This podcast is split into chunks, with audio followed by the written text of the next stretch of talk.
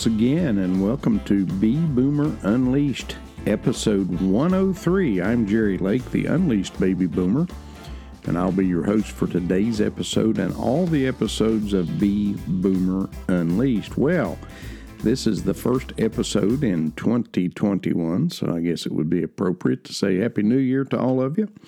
Hope you had a great Christmas holiday, and I hope you had a great New Year's celebration, and we look forward to great things in 2021. Before we get into today's episode, let me remind you, as always, where you can find our podcast. You can always find us at bboomerunleashed.podbean.com.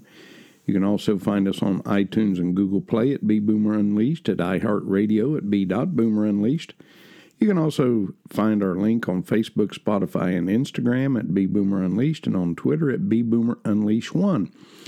As always, we encourage you to drop us an email at bboomerunleashed at gmail.com. Once again, that's bboomerunleashed at gmail.com with your comments, criticisms, suggestions for future episodes. And as always, if you'd like to be a guest on the Bee Boomer Unleashed podcast, just let us know what you'd like to talk about, and we'll do our best to get you on there. Well, episode 103 starts a 52 week segment of just good news. Uh, we've committed 2021 to bringing you just good news from times past and from times present. Well, today we have a current day good news story, and we have a special guest we're going to interview. We're going to interview Josh Bloss. And Josh is a former student of mine, and we're going to talk a little bit about the dark world of drug and substance abuse and Josh's recovery from that. And we're so proud of him, and we're so happy to have him on the Bee Boomer Unleashed podcast today. So, without further ado, let's go to that recorded interview now. Well, folks, we have a special guest with us today, Josh Bloss, who has uh, been on our podcast before. He came on our podcast last year. We were doing some episodes on life after high school, and Josh is one of my former students. way back in middle school, when I was principal at Barboursville Middle School, agreed to come on the podcast then, and uh, he has agreed to come back again. And we're going to tell a little different story this time uh, than we did when he was on the podcast before. So, good morning, Josh. Welcome to Bee Boomer Unleashed again. Good morning, sir. And actually, if you remember, you were my principal at Huntington High my freshman and sophomore year. Yeah, I know. That's crazy, huh? And yeah, uh, you actually got to see a different side of me then. Yeah, it, it happens quickly. Uh, but Josh has uh, had an interesting life uh, after high school, and uh, he has uh, certainly led a life that a lot of people would envy and some people would scoff at. And I think that's true for all of us. And we're going to talk about his pseudonym here a little later. But Josh, before we get into the, the meat of this interview and what we're going to talk about, tell us a little about yourself. Tell us about Josh as a kid. Tell us about growing up in West Virginia. Sure. You know, I grew up uh, here in Lesage, so, you know, pretty local little spot right outside of Huntington along Route 2. I attended Cox Landing Elementary, then where I met you at Barboursville Middle, uh, about a year after they consolidated. So I was supposed to have really went to Cox Landing Junior High, but, you know, it didn't happen. And uh, grew up along Route 2 across from the Glenbrier Apartments and just, you know, just your average kind of kid for the most part, just, you know, outside playing, romping around a lot when it was warm and had some fun sledding down the hills when it was snowy and things like that when I was younger, when we had plenty of snow. So.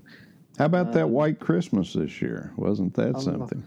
my wife absolutely loved it. It's the first one we've had since you know when we got married over ten years ago. So right. she was she was thrilled and excited because she grew up in Cincinnati, so she's always been used to a white Christmas. Right, but it was it was great. Boy, it came quickly on Christmas Eve here. By the way, we're doing this podcast. We're recording this on January 2nd, so I guess it would be appropriate to say Happy New Year, too. So uh, we made it through 2020. That was interesting, huh?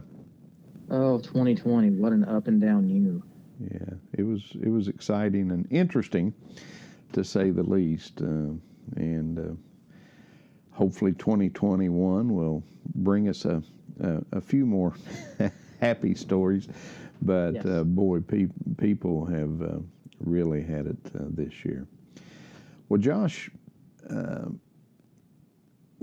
you've asked to come on the show and share your story. I put out the um, uh, request a few episodes ago. Anybody has a good story they'd like to share, uh, let me know about it. Or if you know anybody that has a good story they'd like to share, let me know about it. And you answered the call, and I really appreciate that. But we're going to talk a little bit about substance abuse. And uh, I'm sorry to say I was Josh's principal in middle school and in high school, but really wasn't aware at that time so much of Josh's uh, substance abuse problems. So, Josh, take us down that road of substance abuse as a as a kid. So, how everything started was, you know, I had a, you know, I, I ran around with a pretty rough crowd, and around between 93 and 96 i mean just a lot of things happened you know parents split up divorces things like that. Things got ugly.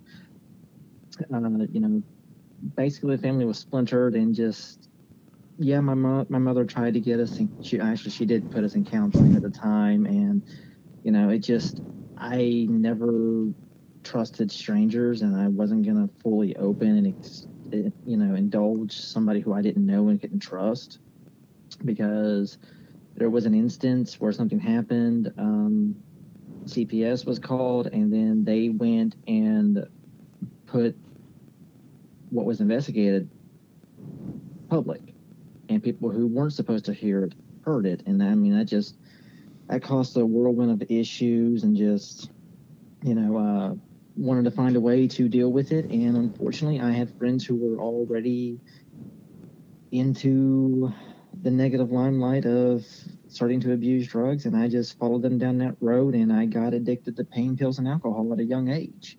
Wow, you know, you mentioned CPS, and you know I've dealt with CPS for years with um, with children in middle school and high school, and um, I'm sure they do some good work. I'm sure they do, but I have really never been overly impressed with CPS. I have had students in the past who really needed to be removed from the home. They were afraid to go home.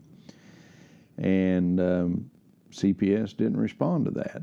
And then I've had kids who really didn't need CPS intervention, and for some reason they got a burr under their saddle for somebody and, and went after them. So, CPS, like I say, in the right environment, in the right light, I'm sure they do a good good work, but never really have been too impressed with with their track record. But so they opened up a, a can of worms for you, and uh, you say uh, you were introduced to uh, pain meds, etc. Where where where did you come across the pain meds and those kinds of things? I had friends whose parents, you know, were uh, had some medical issues, and they had leftover pain pills and you know, I don't want to really name, you know, sure, right, or you know, I, I want to respect that. No, no, never said I would turn anybody in. No, but um, you know, they just said, well, you know, we'll try this, see, you know, see how you feel. Maybe, you know, take a little bit of the edge off. Because I mean, I was, you know, I was, you know, I mean, I was rebellious. I, you know, I didn't really click with anybody, and just I felt numb and liked how it felt. I didn't feel anything. I could find a way to not have to face and deal with my issues, and I just kept myself numb for a long time. And that went on from right right around the beginning of sixth grade through towards the end of eighth grade, which you've seen how I progressed downhill. Right. I, mean, I came in as a bright student. I had mostly A's and B's. Right. And by the time eighth grade came, I mean, I still had good grades, but my attitude was horrible. I mean, you dealt with me almost weekly. Yeah, it's pretty bad. but you know, uh, it wasn't just me. You had the trio. You had me, John, and the oh, other yeah, Johns. That's right. You know, I mean, the three of us were pretty tight knit then, and you know, we all kind of suffer from the same things, uh, uh, wanting to be numb or dealing with bad homes or being put down by family and things, and just, you know, that's that's how the three of us became so close, and you know, they were my partners in crime, as to say, and you know, I mean, yeah, you had a lot of dealings with us, but you know, it just I kept getting in, it kept taking more, kept taking, you know, my tolerance got higher, so I kept doing more and more. And towards the end of eighth grade and going into ninth, uh, friend, uh, a really good friend of mine that I've known since before kindergarten, literally body slammed me in his backyard and left an impression on it on his on his property from where he slammed me so hard because he just, you know, after I woke up, because he knocked me out for a couple seconds. After I came back to, he's like, "Dude, I'm I'm I'm sick and tired of this. I'm tired of watching my best friend kill himself." Right. And that was the first time I got sober, and I was sober for 18 months. Right. Which is why you seemed to change in me when I went to Huntington High. Absolutely, absolutely. So this recovery process, and we're going to talk a little more about substance abuse too, but this recovery process, uh, is this something you did on your own with your friends, or did you go to uh, meetings? Did you go to counseling of any sort? What? Tell me about that. Um, yeah, I did have friends that, that weren't abusing drugs. You know, I could go and talk with them and sit and, you know, keep myself busy and away from that. I, I kept myself for the 18 months that the first time I was clean, you know, I kept myself away from those people, away from those influences, away from that scene, and just, you know, I tried to better myself. And I built, you know, not to put anybody down, but a better circle of trust around people, and I became closer with those who had helped me get and stay sober for a little while. You know, you talk about Huntington High, and uh, when I was principal there, and um, you would walk down the hall, and there would be small groups of people standing around talking, and and uh, then there would be larger groups of people standing around talking, and then you would see periodically the one person by themselves standing against the wall, not making eye contact with anyone, uh, not having anything to say to anybody. Is is that? Do you think that kind of behavior may be a warning sign to something? It could be. I mean, you know, I was a, mostly a bit of a loner myself at Huntington. I mean, I had a couple of people I knew, but you know, where I was, you know, they redo, re, redrew the district lines. So, you know, I was supposed to have gone to Cabell Midland with everybody else, but when they did the line, redid the district lines on Route 2, I was at Huntington High. So, I mean, for me, it was just kind of keeping to myself, not knowing exactly, you know, who to go to or where to go to, because some of the friends I had at Huntington High were some of the same people that got me addicted to drugs. Right. So, you know, so it, it, it can be, but you have to come up to it in the right way. What What do you think uh, is the reason that people who are suffering these kinds of um, oh depression or bad home situations, etc.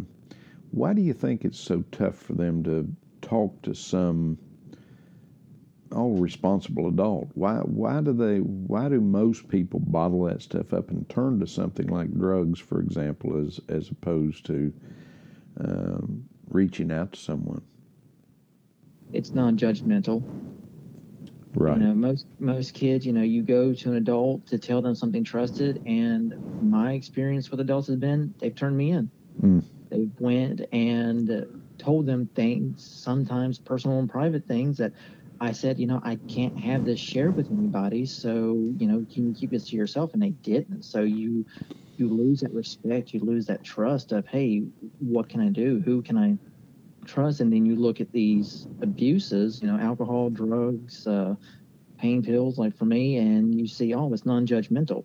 It, right. It does the same thing to everybody. So why should I feel anything when I feel crappy? Right.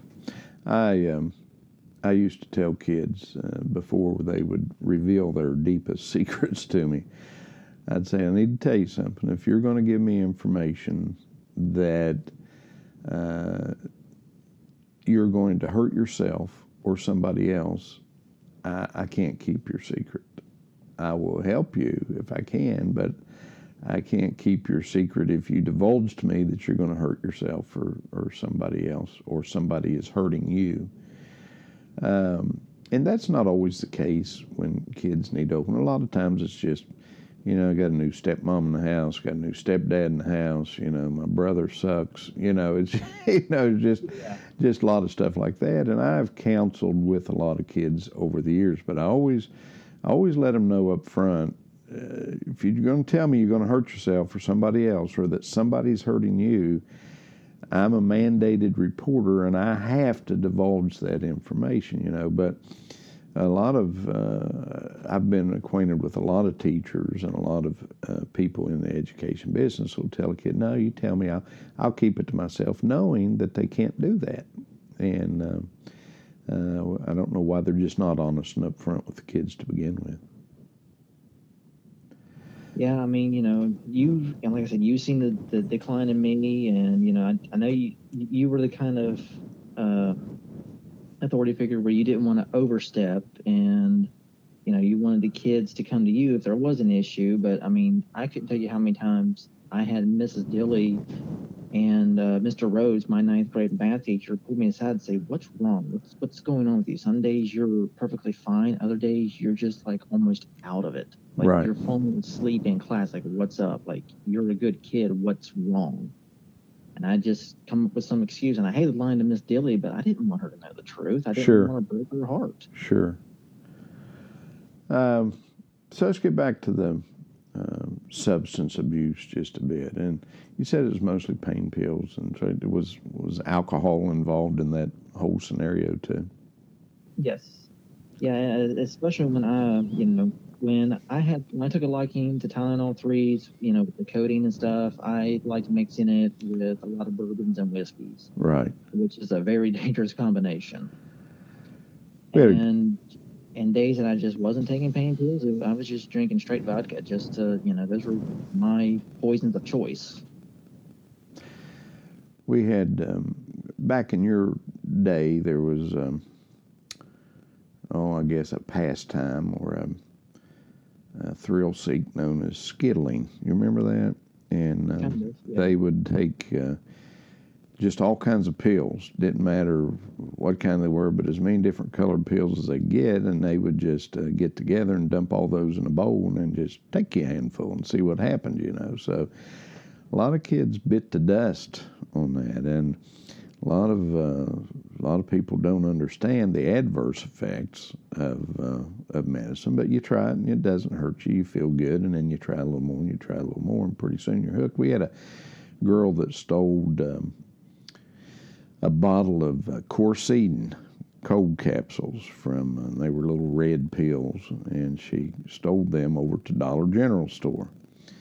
Put them in her pocket and walked out with it, and she took, uh, I think, 25 of them and um, wow, by about uh, ten o'clock, she didn't know where she was. She was she was pitiful, and we finally got uh, uh, someone to tell us. Uh, you know, we had her in the office, in the nurse's office, and we were trying to figure out what was going on. We kept asking, "Did you take something? Did you take something?" And finally, one of her friends came in who didn't know exactly where she was, and she said that she had taken all those uh, and cold tablets in the morning, and it just about killed her. They took her to the hospital and pumped her stomach and stuff. So I mean, but um, kids will try some crazy stuff, won't they, Josh? Absolutely, they will. You know, luckily, I mean, my 15 year old, he's, you know, he's he's not gone down that road, but you know, um, on the upside is, I mean, I'm not his biological father, but I am in the final processes of finally adopting him to right. make him legally mine. Right. But I mean, you know, his childhood's turned out a lot better than mine ever did. I can say that for sure. I have definitely fought to make sure that he's had a lot better childhood and more understanding of the world. Yeah, he's a good kid. Good kid. And uh, he's uh, he's funny. He got uh, got great sense of humor. I mean, you know, he's you know he, he's loving his freshman year at Midland, and he's loving the fact he gets to go to the Votech, and he's you know he's doing well in that. Let's talk about your recovery a bit and uh, take us through that and where you were and how you dug yourself out of that hole. So, after like 18 months of being sober, uh, you know, a lot of things happened again, and I just finally threw up my hands and said, you know what, screw it. I'm just going to go back to not feeling anything because, I mean, I went through another really second hard hit of depression with some things that happened in 2000 and from 2000 on through you know i struggled up and down you know trying to get sober. I'd have some success here and there and uh you know and something would happen i'd hit a bump along the road or like i'd get hurt and i'd get addicted to pain pills because i'd never told anybody hey i have a problem with this. And it wasn't until after uh, my second kidney stone that things just went straight back downhill. Like I just quit caring. And my wife just looked at me and said, You have a choice. It is me and our son or your substance abuse problems. She said, I will help you. I will listen. I will talk with you. I will help, you know, anything and everything that she could do that was in her power to do, she would help me do. And she just finally made me choose my family or my demons. Tough love. Yes, and that's exactly what I I've needed for a while was tough love. It was, you know, the joy of being numb or pick the hard road, take a little tough love and gets clean. So you chose the higher road. Yes if I hadn't, I would have lost my job eventually that I have now, which is a really, you know, good paying job. I have excellent benefits, and you know, I, I, I chose. You know, I don't, I don't want to lose my wife. I don't want to lose my son. The, uh, you talked about the uh, prescription drugs too. I, I think a lot of, uh, now a lot of doctors today I mean, I had open heart surgery back in May, and the strongest thing they gave me for pain was Tylenol. And of course, I don't want it, didn't want any uh, harsh pain medications, but a lot of times in, in years gone by, and it's not so much today, but it still happens a lot. They were prescribing uh, OxyContin and oxycodone drugs like that, just and just like candy that's what got me. And after that second kidney stone, they uh, they gave me oxycodone, and I just you no one recognized me. It just brought out the absolute worst side of myself, and that is what drew the line in the sand. And you know, it, it, it happens a lot. I, there's a video out. It's probably still on YouTube. Uh, you could probably find it uh, the FBI produced it a number of years ago. It's called Chasing the Dragon.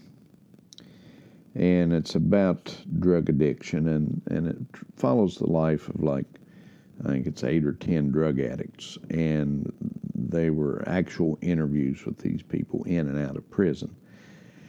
Some success stories, some some of these people are dead now, you know, they've overdosed. And and uh, this one lady in particular, I remember, she talked about, you know, she had this great job. She, um, you know, was a, a, happy mother and wife and had a great family. And she fell and injured her back. And they prescribed her to with uh, Oxycontin. And um, she would uh, take those and the pain would go away. Well, she couldn't get off of them. So she ran all the prescriptions she would, then she started buying it on the street. Well, as you probably know, uh, Oxycontin's more expensive than heroin. And yes. uh, so the next thing you know, she's buying heroin because she can get it cheaper than Oxycontin. And next thing you know, she's a heroin addict. And uh, it's just. Um, it's just a waterfall once you get going on this stuff, isn't it, Josh? It is, and you know, and my wife, um, you know, I mean, you can make a whole episode about her too. I mean, she her she lost her parents at a young age. She lost her biological father at seven. Her stepdad that adopted her at fourteen. She lost her mom just after she turned 21, and she never once turned to abusing alcohol or drugs to deal with it. So, I mean, she's got a stronger will than I do, and I have a pretty strong will. Right.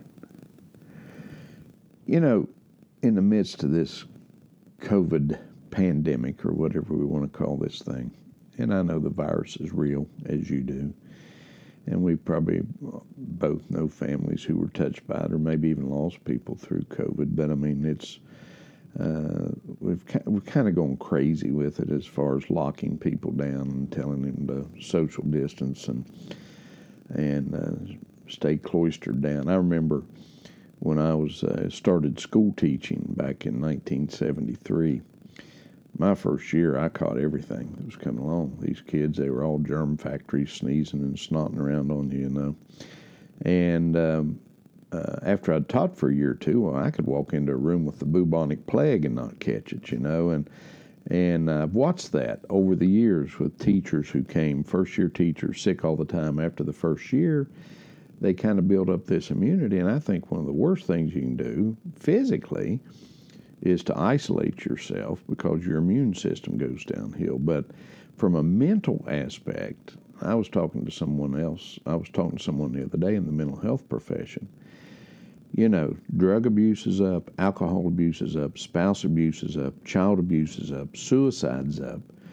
And uh, during this time, a lot of people have turned, I think, to the drugs and the alcohol to, to help them get through this time. I, I don't think it's been a good thing for us.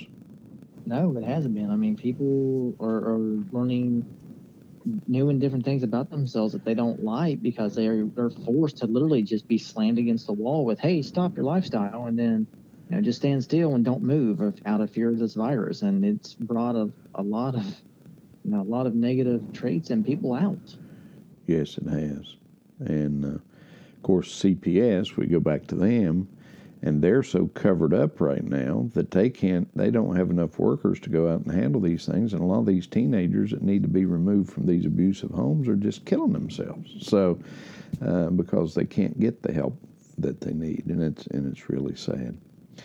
But how long you been sober josh?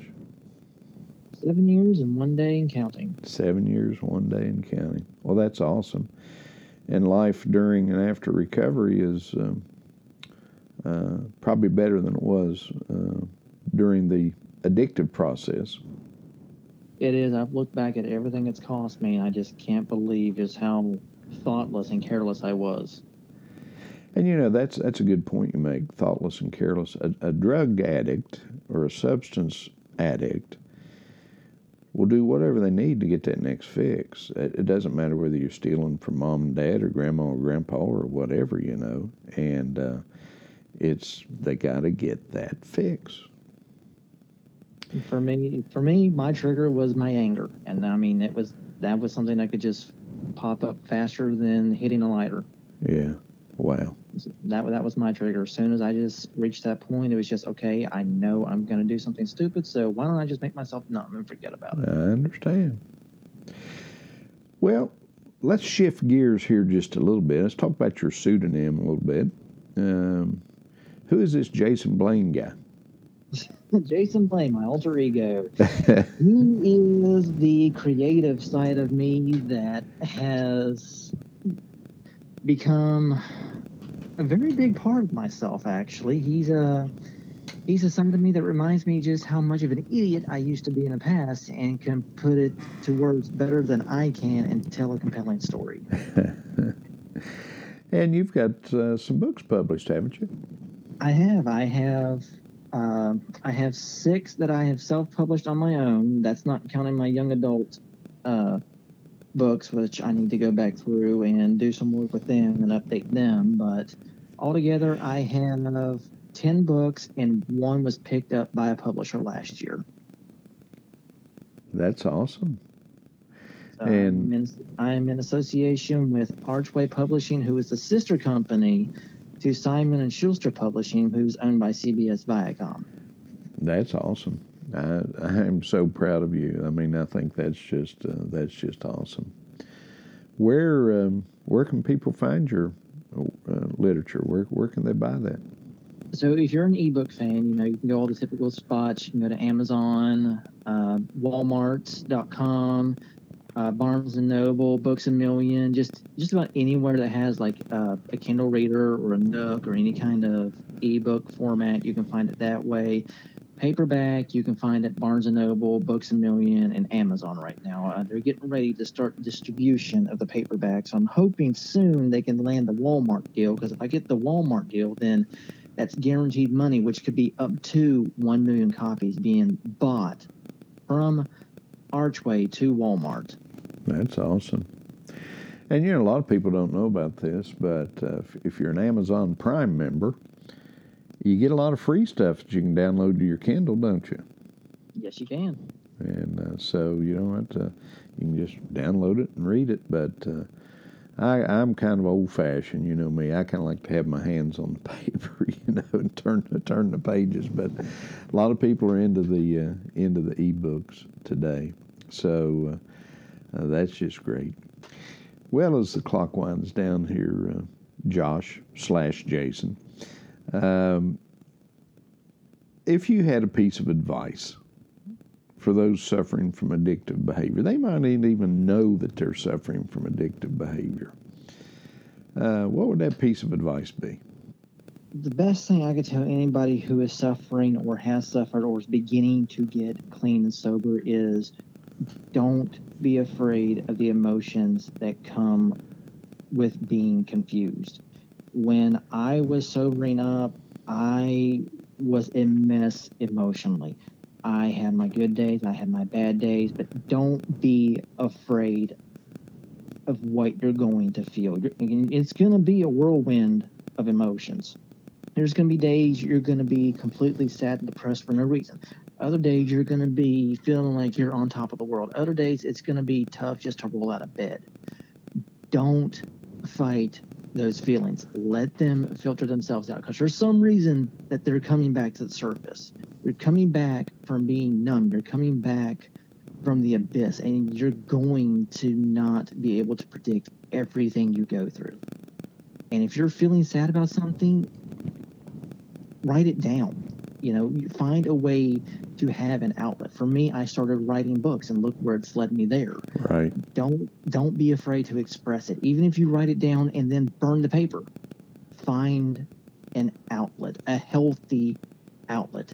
If it's turning on music and just screaming at the top of your lungs for just two minutes it's out. You you will feel better. May not feel relieved but you're going to feel better and you know that's a good point. You know, get it out there. You know, do what you need to do because a lot of people, when they're addicted to something, whatever it is, just replace that addiction with another addiction. You know, they you know they might be addicted to alcohol and they turn that off, and so well, I, I, don't need to drink, so I'll I'll turn to drugs or I'll turn to this or that or something else. So it's getting those feelings out and, and understanding that it's probably okay to have those feelings. You just need to learn to deal with them. Is that what maybe? Yeah. yeah. And, and, that's the thing is, you know, when people don't know where to turn to, they're going to find something to fill that void. Because if you're depressed, you're going to want to feel happy. So you're going to find a way to make yourself feel numb from being depressed. May not necessarily be happy, but hey, I'm not feeling bad right now. So yeah. I'm going to continue to do this. And you need, yeah, you know, as for me, like I said, my trigger with anger, anything that really pushed that button all the way down is okay, I don't want to feel this. I don't like it. Right. And, you know, people uh, who are struggling, they need there needs to be some sort of support mechanism, whether that is uh, your your faith, whether that's a family member, whether that's uh, you know your loving wife, whether that's a mom or a dad or a, a good friend or a or a group that you go to. There's got to be some kind. It's no man's an island. Uh, some famous author said that one time.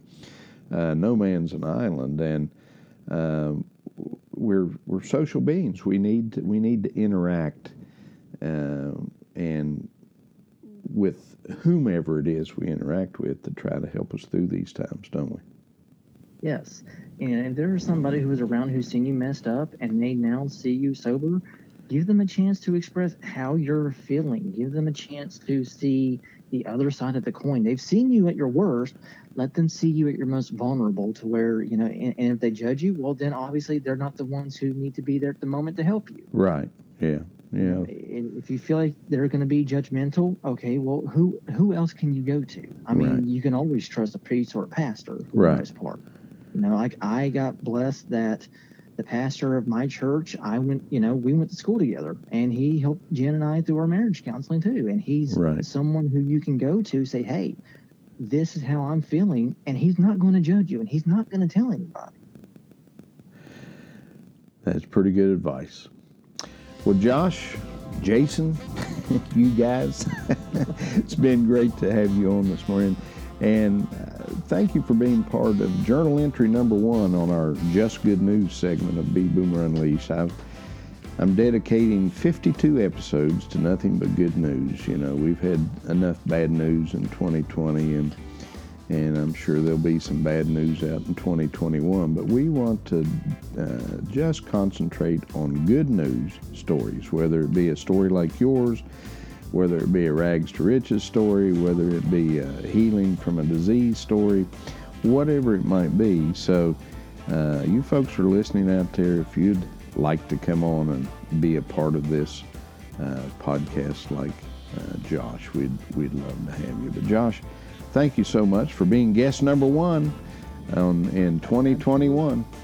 And to end this on a high note, Escaping River Creek, the book that was picked up by Archway Publishing, they're already talking about movie rights. All right, all right. Is there a part in it for me, maybe? Good possibility. all right. Oh, mate. Well, Josh, thanks again, brother. You have a great uh, new year, and we really appreciate spending time with you. You're, you're welcome to come on this podcast anytime, okay? Thank you, sir. Anytime you need me, I'll be here. Well, that concludes our first episode for 2021. Wow, 2021. Can you imagine that?